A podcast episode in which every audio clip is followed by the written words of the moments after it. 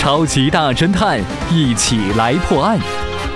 今天的这个案子啊，这化妆师给杀人犯整容，他变成了另外的一个样子，可是没一会儿就给警察抓住了，这究竟是怎么回事呢？大家好，我就是那个聪明的化妆师。